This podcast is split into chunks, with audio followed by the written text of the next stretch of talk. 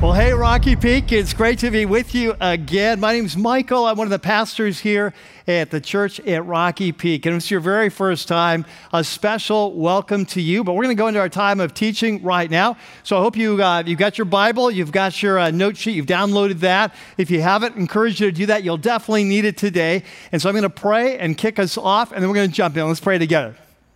Father, we're just so thankful to be here in your name, in the name of your Son, King Jesus, the resurrected King. And Father, we're so thankful for what you're teaching us in this series about the power of the resurrection, especially in times of crisis. And so, Father, we pray that you'd come today by the power of your Spirit. We pray that wherever we're meeting, like Chris just said, you know, maybe it's at the beach, maybe it's in a park, maybe it's in a home, at the kitchen table, wherever we are, we pray that you would be there as you are here with me, and that together we would enter into your presence and experience your resurrection in a fresh way today as we talk about your incredible vision, this new community of the resurrection that you came to create. We pray this in your name, and everyone said, Amen. Amen. Well, our story starts today um, at a kitchen table. It's eleven o'clock in the morning. It's a Saturday morning. And uh, frankly, he's fighting some depression. It was just about two weeks ago that he got the word that he was losing his job. This came out of the blue. He knew that layoffs was coming. His whole industry has been impacted. And yet his supervisor kept telling him his job was safe. But now everything has changed. Two weeks ago, he was let go. And he's still shell-shocked. In the last couple of weeks, he's done all the normal things that you would do when you lose your job. He's freshened up his resume. He's gone online. He's made application at several places. He's talked to a headhunter. But though he's excellent at what he does and has a great resume, the reality is no one is hiring in his field right now, and he knows it. And he is beginning to panic. It's been two weeks, nothing's happening. Honestly, if it was just himself, if he was still single, that would be fine. If he was just newly married, still in the early marriage years, that would be fine. But those years are long past. He's married now. He's got three children, one mortgage, one car payment, the typical expenses of a family. They've got some savings, but it's only a couple months. And he knows if something doesn't happen soon, that they're going to be in big trouble. And so on this Saturday morning, he and his wife are sitting at the kitchen table. He's trying not to think about the future, trying not to panic. And yet he can feel that tightness in his chest as he's trying to distract himself. And that's when he hears it. There's a knock at the door. Well, today we are continuing our series that we've been in now for the last five or six weeks called The Power of the Resurrection, Hope in Times of Crisis. And if you're new here at Rocky Peak, joining us online, whether it's kind of locally or globally around the world, we're just so happy you're with us. We just want to welcome you. This is a series about the resurrection of Jesus. And what we're learning is that the resurrection of Jesus kicked off a whole new era. And not only in the life of Jesus and not only in the life of uh, kind of our lives and, and all creation, but that when a man or woman comes to Jesus, We, we step into a new realm and we begin to experience the power of the resurrection that's so important, especially in times of crisis. And so what we've been doing in this series is going back to a book in the Bible in the New Testament called the book of Acts. And we're taking a look at what happened right after the resurrection of Jesus, after the ascension of Jesus, when the Holy Spirit came on the early church, bringing resurrection power. And so if you have your Bibles, you have your apps, I'd ask you to open up, turn, turn with me to Acts chapter two. We're going to pick off where we left off last week. And there in your note sheet is a section called The Power of the Resurrection, the New Community. So we're going to pick it up at chapter two and verse forty-one. But uh, before we jump in, I want to set it up. So if you've been here the last uh, last few weeks, you know that we starting with Easter, we we we watched uh, the Luke describe in the Gospel of Luke the resurrection of Jesus, And, and then he's explained to us what happened for the forty days after the resurrection, leading up to the ascension of Jesus, where he returned to the Father.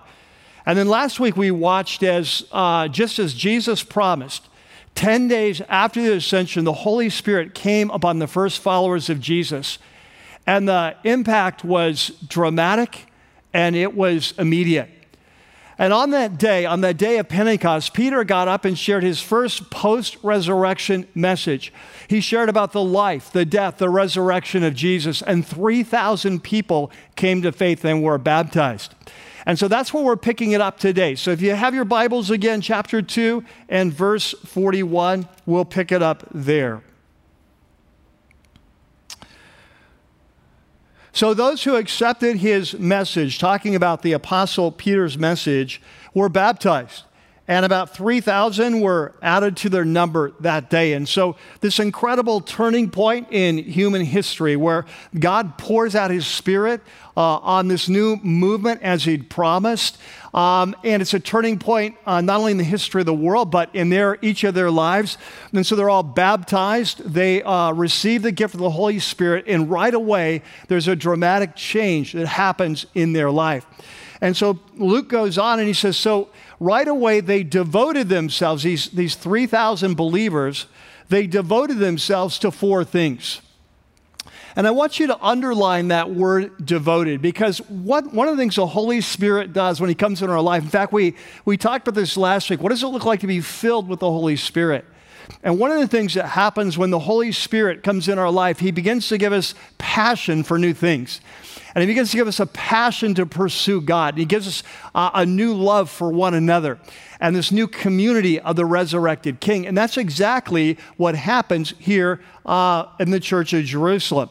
And so they're going to be devoted. They have a passion for four things. The first one is to the apostles' teaching.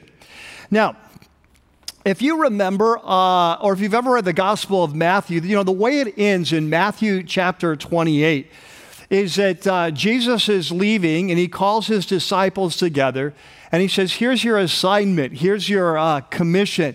And he says, I want you to go into all the world and I want you to make disciples or followers. And he said, the way you do that, the first step is when they come to faith, you baptize them in the name of the Father and the Son and the Holy Spirit. And of course, that's what Peter has just done, baptize these three thousand.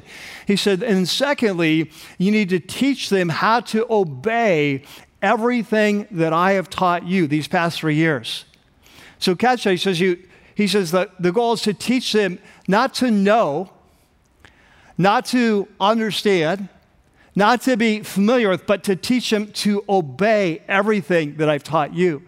And so when the Holy Spirit comes on the early church, they have this new passion to know Jesus and to understand what does it look like to pursue him.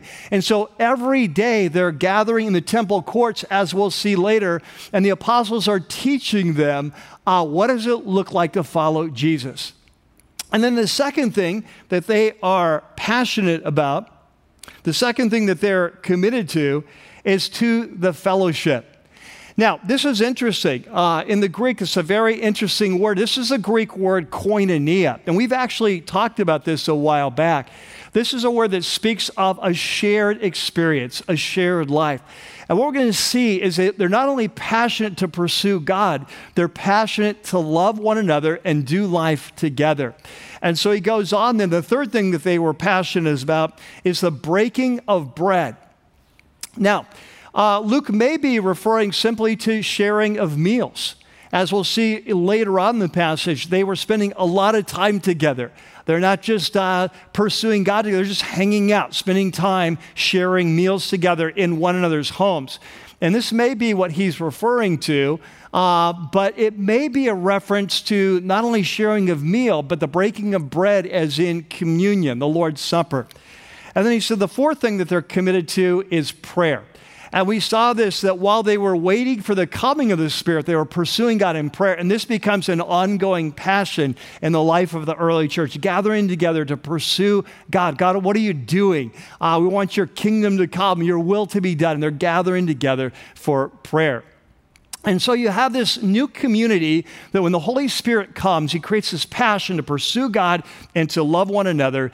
But this passion to love one another is not just to be together. It's to share life in a very powerful way, even to the extent of sharing their finances for those who are going through hard times and in need. And so if you skip to verse forty-four, it says, all the believers were together and they had everything in common. Now, if you were to read that, it sounds like they just all sold everything they had, put it in a common pool, and they were living almost communally. As we'll see later, that's not quite the case, but what's going on here is there's this tremendous love that's, that's leading to a rich generosity. And so in verse forty-five, he says, here's how it worked, that they sold their property and possessions, and they gave to everyone who had, and I want you to underline this, to everyone who had need. Can you underline that? To everyone who had need. We'll come back to it later. And so every day, they continued to meet together in the temple court. So the temple in Jerusalem was a massive complex. It was three football fields one side, five football fields long on the other, surrounded by huge, it's a fortress. Uh, scholars tell us that as many as one hundred thousand people could be in the temple courts, not inside the temple, but in the temple courts inside the massive walls. And along the edges, there were some huge porticos, uh, like think Greco-Roman columns, picture this, uh, with a stone roof. So like covered outdoor patios that pre- created a great place for people to gather uh, and to be taught. And so every Every day, uh, this was sort of their first worship center. Their large group experience was they were meeting every day in the, in the temple courts. And it says that then they broke bread in their homes. So they're meeting large group, but they're also meeting small group in their homes. And they ate together with glad and sincere hearts. And they're praising God and enjoying the favor of all the people. And the Lord added to their number daily those who are being saved. And so what we're going to do today is we're going to be looking at two snapshots, uh, kind of two kind of two two sections where Paul, where uh, where Luke gives us a window into the life of the early church. What was it like when the Spirit of the resurrected Jesus came? What was it like to be there? This is the first of two windows. We see the Spirit come. We see him create this new passion in them, a passion to pursue God in prayer, in the word, uh, apostles' teaching, much like we gather here on the weekends, or we once did. We're now gathering in our homes, but we're gathering for the, the apostles' teaching. We meet in our life group to study the apostles' teaching. We spend time with God one-on-one to learn about the apostles' teaching, so we too can learn how to obey everything that Jesus has taught us, right? So they're pursuing God in the word, in prayer, perhaps in communion, but they're also sharing their lives, sharing meals, loving one another, deep connection, and even to the extent of sharing their finances. So that's the first window, all right? Now, I want you to flip in your Bible or turn in your app to chapter four. We're going to jump to chapter four, where Luke gives us a second window into life in the early church. We're going to pick it up at verse thirty-two. And so he says, all the believers were one in heart and mind. So tremendous unity. He said, no one claimed that any other possessions was their own, but they shared everything they had. And again, that sounds kind of carte blanche. We'll see in a second, not quite exactly what, what, what you might uh, think on first reading. Um, But he said, uh, and with great power, the apostles continued to testify to the resurrection of Jesus. So they're sharing Jesus. And God's grace, I love this, God's grace was so powerfully at work in them all that there were no needy persons among them. And so he said, well, how did this really work? If they're not just like uh, selling everything at once and po- putting in a pool and then uh, all living communally, how did it work? And um, in verse, uh, uh, middle of verse thirty-four, Luke says, well, here's how it worked.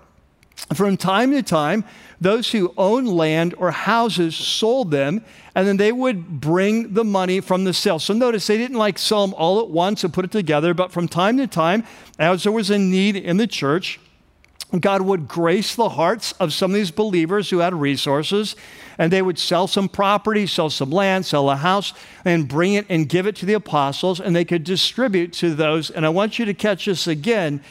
They, uh, in verse thirty-five, they put it at the apostles' feet, and it was distributed to anyone who had what? Right, need. Who anyone who had need. Underline that again, right? So, so here what we have in, is in these two passages is Luke is giving us a couple windows into life in the early church. What happens when the Holy Spirit comes? Uh, what are the new passions he ignites in their heart? And we see that we see these these twin passions of pursuing God uh, to grow together and then loving one another in this amazing community. But one of the most amazing things about this love was it wasn't just hanging out, it wasn't just praying together. They were actually taking care of one another in time of need financially. And so uh, from these two passages, I want to highlight three principles today that flow out of them about uh, this the kind of God's vision for generosity in his body. Now, today the topic on the table is not generosity for the kingdom, like, like giving to parachurch organizations or supporting the church at Rocky Peak. That's not it today. What we're focusing on is on God's vision of generosity within the new community where we live out a life of love by Uh, by taking care of one another in time of need. So I want to highlight three principles that flow out of this passage and then come back at the end and ask one uh, important question that especially applies as we continue to navigate the challenges of this new season we're in with the coronavirus. So there on your note sheet, you have a section called The Power of the Resurrection, the Gift of Generosity. So let's, uh, let's jump in. So the first principle that flows out of this passage, fairly uh, these two passages, fairly obvious, is that Jesus' vision is a culture of generosity. And Jesus has a vision for this new communi- community of the resurrected King, and then his vision is to create um, a community that has a culture of generosity, right? And that's and so you see that pretty obviously in these passages. Now, uh, one of the ways that Luke described this was in chapter four. I told you we'd come back to it. I reprinted it there on your note sheet. In chapter four, this is how Luke describes what the Holy Spirit was doing. He says, so God's grace was so powerfully at work in them, in them all, that there were no needy persons among them. This is so interesting to me. This is such an interesting way to describe it. He's describing the coming of the, of the resurrected Jesus the res- in his spirit into his people. It creates this amazing culture of generosity. But the way he describes this supernatural move of the Spirit is with the word grace, that God's grace was so powerfully at work, there was no needy. Now, this is interesting because I don't think this is the way I would have described it. I think I would have described it like this, that God's power was so great, was working so powerfully that there was no needy. And I realize in English that might be sound redundant, but often in Greek, you'll use the same verbal, like a, a verb form, an adjective form, an adverb form of the same word. And so I think I might say it like that. God's power was so powerfully at work. Or I might say it like this, that God's Spirit was so powerfully at work that there was no needy. But that's not how Luke says it. He says God's grace was so powerfully at work. And I don't think this is an accident. Uh, I think it's very intentional. And here's the reason why. That in the Greek language, there's a very close connection, kind of a, a, a verbal connection between the words grace, the word gifts, and the word generosity, and a lot of overlap. Like, let me give you an example. Uh, about twenty-five years after the church starts in Jerusalem, the Apostle Paul is going to be writing a letter to one of the Gentile churches that he started in southern Greece in the, in the city of Corinth. Now, about a year before he writes this letter, Uh, he had challenged them that he was uh, he was sponsoring, kicking off a major fundraising effort, kind of a generosity initiative, to raise financial support from all his Gentile churches that he had started to help the poor Christ followers, the Jewish Christ followers in Jerusalem, like a thousand miles away. And so when Paul had first shared this vision that God had given him, they were very excited in Corinth. In fact, they began to give to it right away. They made pledges that they would give to more in the future, that they'd start saving up, and when he came back, they would have more money. And so they were totally into it. But now time has gone on. They've kind of lost the vision. And so one of the reasons Paul is writing to them is to challenge them again to listen and follow what the Holy Spirit's doing in their life and to regain the vision that they lost. And to inspire them to listen to the Holy Spirit, he shares with them what God is doing supernaturally in the Christ followers to the north of them in the province of Macedonia. And he shares this. He says, it's amazing. He said, the believers up there are going through a time of intense persecution, and it's really affecting them economically. And so they, they don't hardly have any money. They're going through a lot of poverty. But he said, but when we shared this vision, we didn't expect them even to give, but they, they not only gave, they gave more than we ever could have imagined, and they gave with great joy because God, catch this, God graced them supernaturally, and they responded to what the Holy Spirit was doing in their life. So I want you to look at this. There in your note sheet, this is how he starts his uh, this section of the letter. He says, and now, brothers and sisters, talking to the church of Corinth, we want you to know about the what? Yes, about the grace. Circle that. Underline that. About the grace that God has given. God was gracing these believers, just like he graced the first believers in supernaturally, creating this generosity in their hearts. And he says, so now, brothers and sisters, we want you to know about the grace that God has given the Macedonian churches to the north of you, that in the midst of a very severe trial, heavy persecution, their overflowing joy and their extreme poverty welled up in rich, what? Generosity.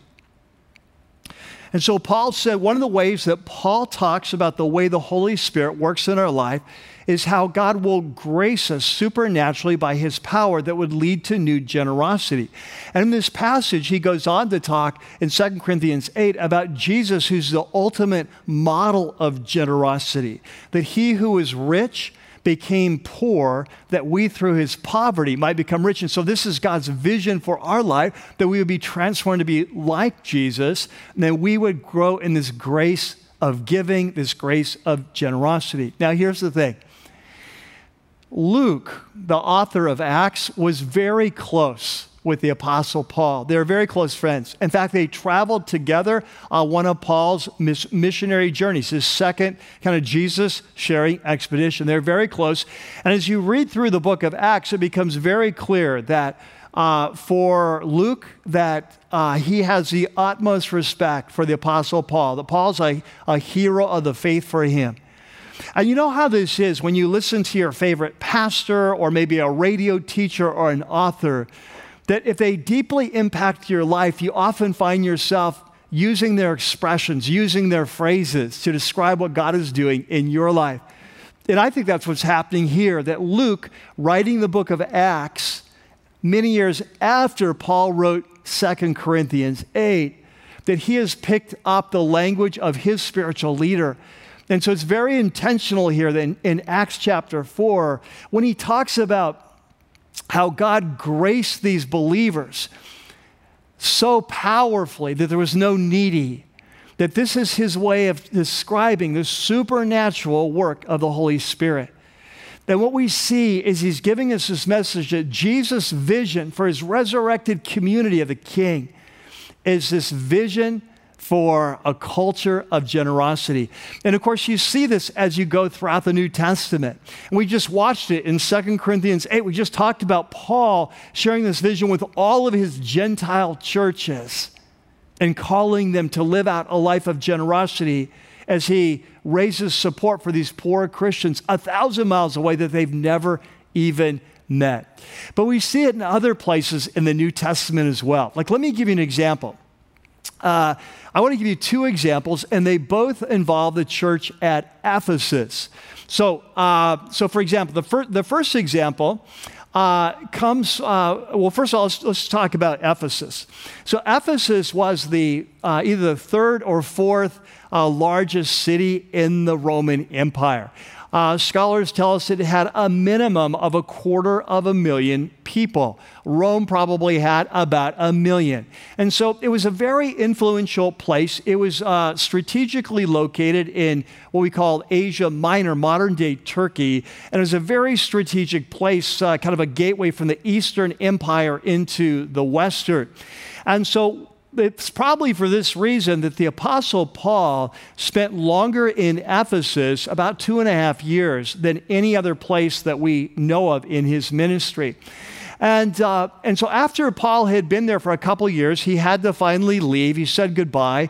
And then years later, he, uh, he, he was in the area, not super close, but kind of in the area. And he, he sent a message to the leaders of the church at Ephesus for them all to travel to meet him at the seacoast town of Miletus in Acts chapter twenty. And the reason he wanted to meet with them is the Holy Spirit had made it very clear that this was the last time that he would ever be able to see them. And so he wanted to shepherd them one more time and call their leadership and challenge them to lead the church well.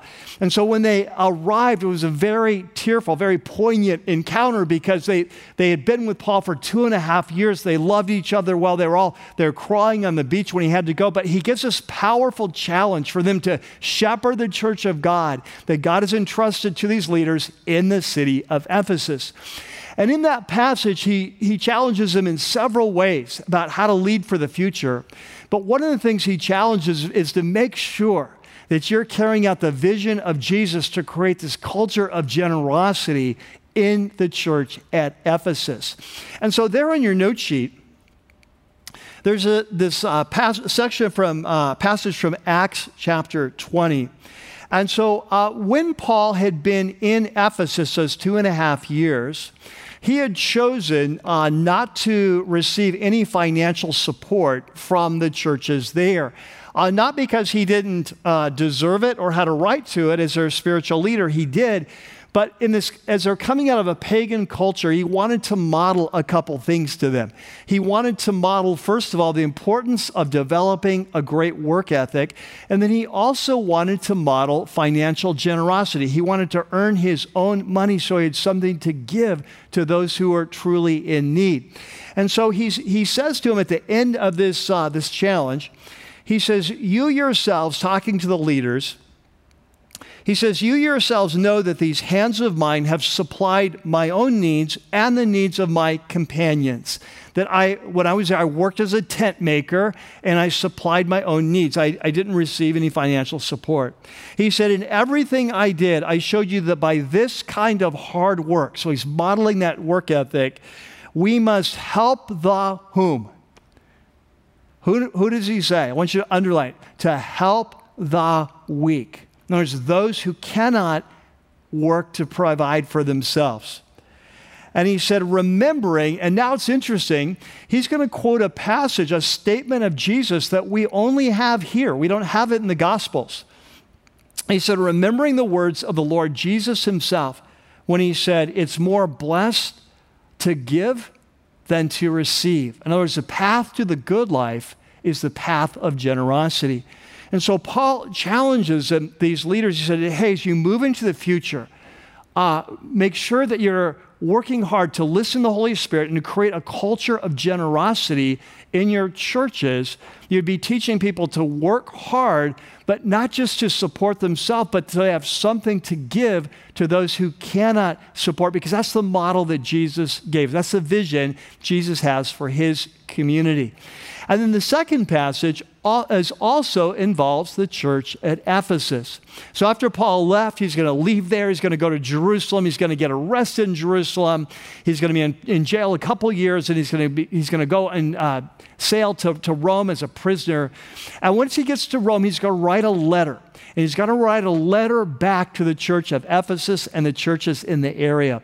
And when he gets to chapter four, he's giving a, a kind of a long series of instructions about here's what it looks like to follow Jesus, to live out this new Jesus life. And when he gets to chapter four in verse twenty-eight, he says this. He says, anyone who has been stealing must steal no longer, So in other words, uh, he said, I know some of you come from a, a background of crime. You've come to Jesus from a criminal background, and so you need to knock that off, that as followers of Jesus, we don't steal. And so he said, but they must work, right? Like, like he's modeled with his own life of work ethic, doing something useful with their hands. So find a job, find a trade, find an occupation that makes a difference, and, and plug in, work hard. And he says, but catch the reason why they are to find a job and work hard. He says that they may have something to share with those who are in what? Right, in need. Underline it again. It's the third time we've seen that phrase today. Right, so Paul says, hey, as a follower of Jesus, you need to take a whole new approach to your finances. You need to take a whole new approach to your career. And he says there's basically three approaches you can take. The first approach is you can steal to live. The second approach is you can work to live. But the third approach is to work to give. And that's the Jesus mindset. This is his vision for his new community. That as followers of Jesus, we would pursue God. We would love one another. We would share our lives. And that would even extend to helping one another financially during hard times, Uh, with a spirit of generosity. All right, so that's number one. The Jesus vision is for a culture of generosity. Now, that's the first point. It's the longest point. The next two will go much faster, but they're uh, also important. So number two. Number two goes like this. Uh, and we're not going to spend a lot of time here, and in a way, you'd almost think we wouldn't need to talk about this. But whenever I speak on this topic of generosity, whenever we talk about what the Bible says, I think it's always important to be really clear on what the Bible's saying and what it isn't saying. And so the principle goes like this. The generosity, according to the Bible, is for those in need. And this is why I've pointed out today three times, we saw it twice in Acts, once here in Ephesians, that that when, when Jesus calls us to a life of generosity, it's for those in need. It's for those who are weak, to use the words of Paul in, in Ephesians four, those who cannot provide for themselves. In other words, that when Jesus calls us to create a culture of generosity, he is not calling us to support those who are irresponsible or those who are unwilling to work.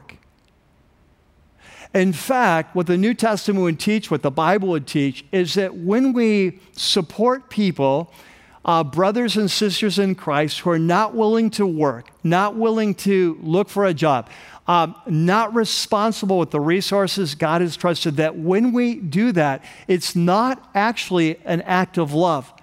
That actually we are enabling them, and it's actually having a crippling effect on their life and keeping them from growing up to be like Jesus, to develop a strong work ethic, and then out of that to grow a life of generosity. Now, this what you say, is this an issue? Yeah, it is, because in the body of Christ, there are always those who will try to be uh, kind of uh, lazy, or be irresponsible and look to others to support them and claim the Bible, say, hey, this is what Jesus wants. But what we see, even in the New Testament, this was an issue, and the Apostle Paul had to address it. For example, in the church at Thessalonica, for whatever reason, and there's some reasons we won't go into this, but for whatever reason, there were some Christ followers there who were not willing to work, but they wanted the body to support them. They wanted the church to support them financially, though they were not willing to work. And so Paul challenges them this, and in chapter three of Second Thessalonians, he said, for even when we were with you, and earlier Paul said, hey, when we were there, we worked with our own hands, we modeled this, we taught you this. But then he gets down to the key point, and he says, for even when we were with you, we gave you this rule, that the one who is unwilling to work shall not eat. In other words, when someone claims to be a brother or sister of Christ, um, and they're, they're coming and looking for the church or the body to support them financially, but they're not willing to work, Paul says, don't do it. Don't rescue them. Uh, don't, don't save them for that. That is not an act of love. That what love looks like is a tough love. that helps them to understand Jesus' vision for their life. And Jesus' vision is that they would learn to work hard and they would give generously. And so the second principle is that generosity is for those in need. Now, the third principle goes like this, is that generosity is a test. Generosity is a test. And you say, a test of what? Well, it's a test of our love. It's a test of our willingness to listen and follow the Holy Spirit. Uh, and it's a test of how we respond to the grace of God in our lives. Look, let me give an example. Uh, earlier today, we talked about this letter that Paul wrote to the Corinthians, this generosity initiative. Uh, some of the best teaching on the, in the whole Bible on this whole topic of generosity. And uh, in fact, in our life groups this week, you'll be studying uh, parts of these passages. Um, but in there, he says, listen, uh, I want, I'm just challenging you to listen and follow the Holy Spirit's leading in your life. And when he gets to verse eight, he says, I'm not commanding you. In other words, as an apostle of Jesus, I could just command you to give, but that's not what I'm doing. I don't want to command you. What I want to do is just challenge you to listen and follow what the Holy Spirit's putting in your heart to give, and that you would respond and give as he leads you. And if you do that, things will, it'll all work out great. And so he said, I'm not commanding you, but I want to test, catch this, the sincerity of your love. You're saying you love Jesus. You're saying you love these people. Well, then the test is, are you willing to act on that? Generosity is a test. The Apostle John will teach us something similar later on. You know, in, in John chapter thirteen, Jesus said, a new commandment I give you, that you love one another as I've loved you, and that by this all men will know whether you're my disciple or not, by the way you love one another. It's sort of a, a test of your love. And that so impressed the, the, uh, the, the Apostle John that he can hardly write anything without talking about the priority of love. And in his little letter of First John, he says this in First John three, he says, this is how we know what love is. You know, we often ask the question, what does true love look like? He said, well, this is how you know what true love looks like, that Jesus Christ laid down his life for us. In other words, true love is sacrificial. True love serves. True love gives. And he said, and therefore we ought to lay down our lives for our brothers and sisters. Well, what do you mean, John? What would that look like to lay down our lives for our brothers and sisters? Well, let me give you an example. He said, if anyone has material possessions and sees a brother or sister, catch this, in need, there it is again, but has no pity on them, doesn't take any action, he says, how can the love of God be in that person? And in the context of First John, what he's saying is, how does, how can that person even claim to be a follower of Jesus? And then he goes on and he says, dear children, let us not love with words or speech, but with actions and in truth, right? And so when you look at the early church at Jerusalem, you see, hey, what happens when the Holy Spirit comes and fills his people with the resurrection power of Jesus? What you see is that the Holy Spirit creates a new passion, a passion for God, a, a compassion for one another. He creates a, a passion to pursue God and a passion to love one another, and, and not just in words, Um, not just in speech, not just gathering to study the word, not just gathering for prayer or celebrating communion, not just even sharing meals from house to house, but truly loving one another in a way that leads to, in time of need, true, rich generosity. So the question is, this leads to a question then for our life. And I think it's an especially important question, especially in the midst of this crisis we're currently facing and the challenge it will create in the coming months for us uh, as a church. And so there on your note sheet, you have a section called The Power of the Resurrection, The Challenge. And so I have a simple question for you as a follower of Jesus. Uh, if you've given your life to Jesus, a very simple question. And the question is, are you growing in generosity? We've seen today that when the when the Holy Spirit, when the power of the resurrection of Jesus, his spirit comes on the early church, that it creates this, not only this desire to pursue God, but a desire to create true community, a community that shares their lives and even at times their finances. And so the question is, as you follow Jesus, do you sense yourself growing in generosity? Do you sense the Holy Spirit leading you to share with others in times of need? Do you sense God gracing you to, to give to others when there's real need? You know, it's really interesting. Uh, earlier today, we looked at Acts chapter four, where Luke explained to us how this works. You know, that in the early church, from time to time, when there was need, someone would sell some property or land and give it to the apostles, right? Well, right after that passage, Luke uh, gives us a case study of a particular man who's going to become very important in the movement of Jesus that's going to be documented later in the book of Acts. And so he, he gives us the big picture principle. This is how it worked. And he says, now here's an example of someone that, uh, that sold some property, right? And so I want you to see this there in your note sheet. He says uh, in chapter four, this is what we read already, that from time to time, those who owned land or houses sold them, brought the money from the sales, put the apostles' feet. It was distributed to those who had need. So we've read that. But then right after that, he introduces us to this, this man who's going to become a key player in the story of Jesus. And he says, it's sort of a case study. He says, Joseph's, this guy named Joe, Uh, that he's a Levite, right? So he's from the tribe of Levi. He's a, he's a Jew. And he's from the island of Cyprus, right? So we don't know um, if he just grew up there and then moved to Jerusalem. We don't know if he's a Levite. He's working sometimes at the temple. We don't know how long he's been in Jerusalem. It's possible he just came for Pentecost, and then uh, the Holy Spirit came and he just stayed on. He didn't want to miss what was happening. But um, anyway... He says that the apostles changed his name. They, they had a nickname for him, like Barnabas or Barney, uh, which means son of encouragement, right? He was just such an encouraging guy.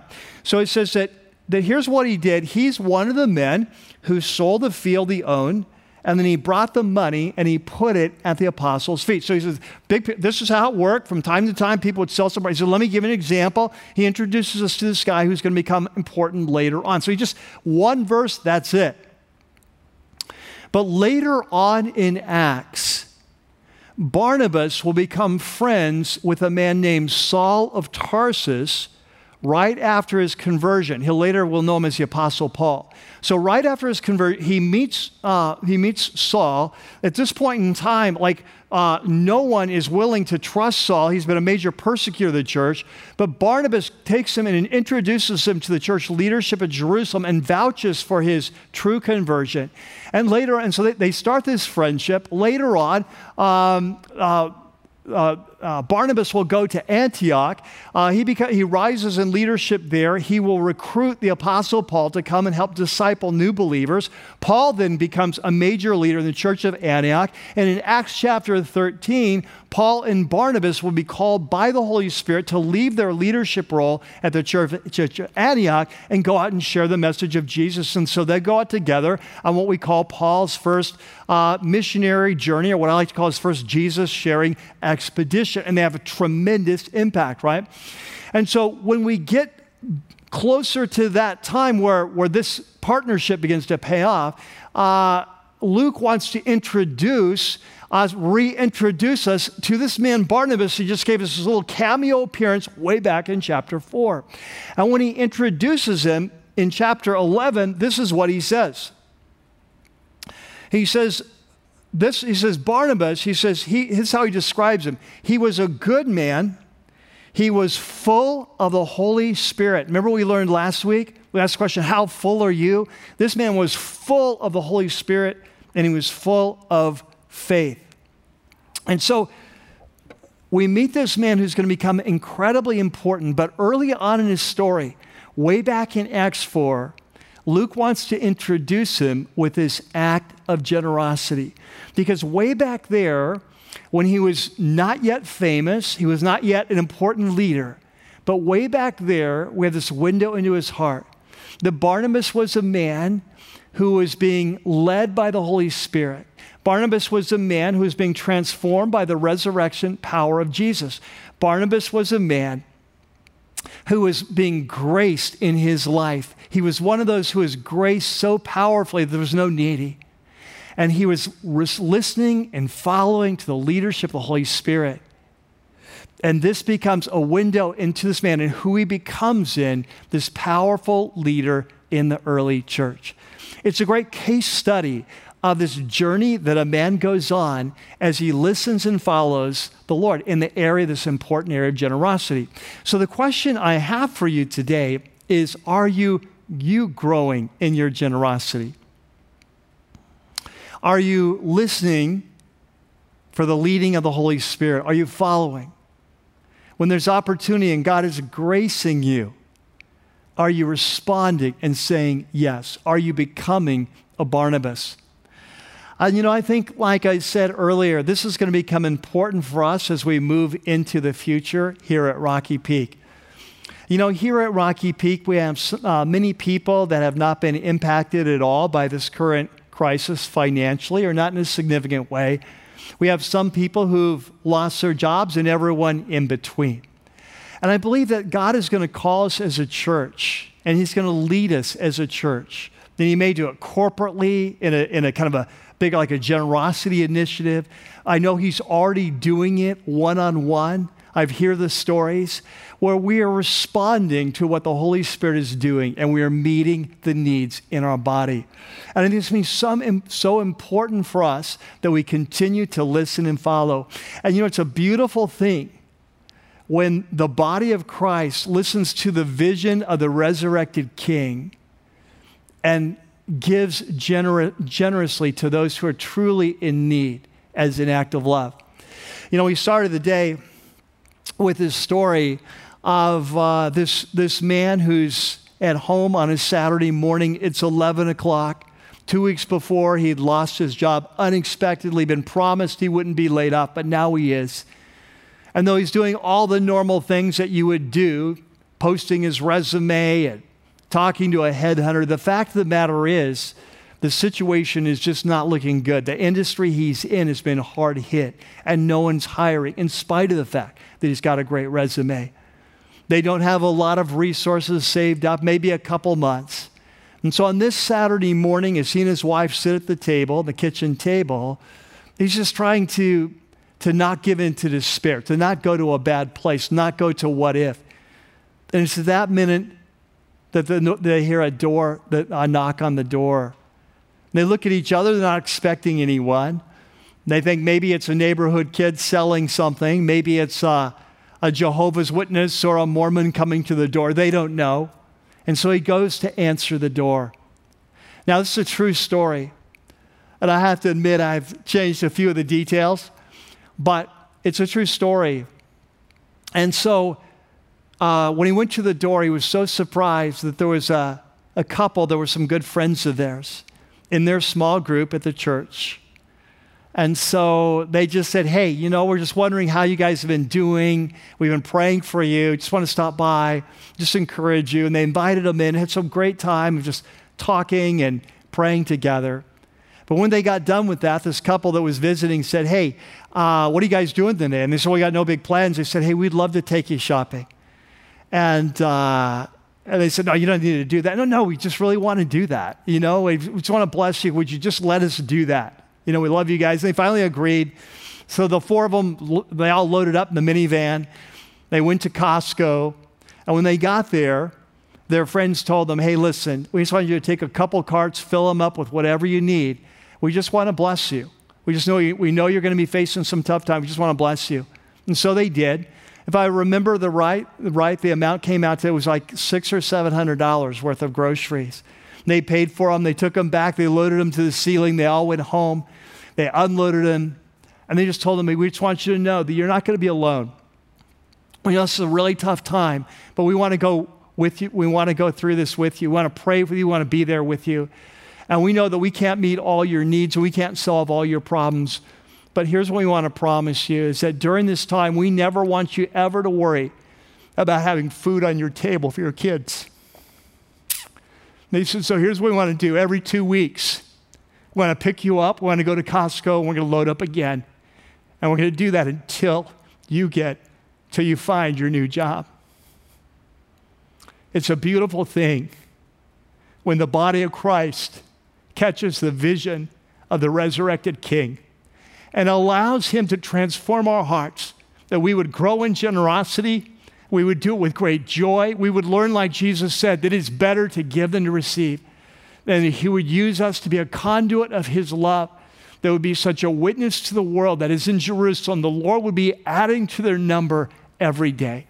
And so as we continue on in these uncharted waters, I just want to challenge you that you would simply be listening and following. You would understand Jesus' vision for your life and for vision for us as a church. And that we would be open to the grace of God. And that when God is leading us, we'd be quick to listen and follow and meet the needs of those in our midst who are truly in need. Let's pray together. Father, we come and we just thank you for your blessings in our life and your vision for our life. We thank you that when you came, you didn't simply forgive our sins and then leave us and we wait till heaven, but you poured out your Spirit, the Spirit of the resurrected King in our lives, that we might rise with you to a new life, that we might grow, that we, we would learn to, to become more and more like you, that you who are rich, who became poor, that we through your poverty might become rich, that, that we, the Spirit of Jesus, the resurrected King, would be rising in us. And so, God, we pray right now. We pray for those in our midst who are going through hard times. We pray for those who are out of work. And, Father, we pray that you would meet all the needs in our body. And we know that many times, Lord, you want to meet those needs through us. And so we pray you give us eyes to see. You'd give us a heart that truly cares. We pray that we would be a church that loves one another, not in speech and words alone, but in actions and in truth. And we pray, God, that you would pour out your Spirit in us in a fresh way, that we would experience just a growing spirit of generosity as we become like our King who said, it is better to give than it is to receive. It's more blessed to give than it is to receive. We pray this in Jesus' name. And everyone said, amen.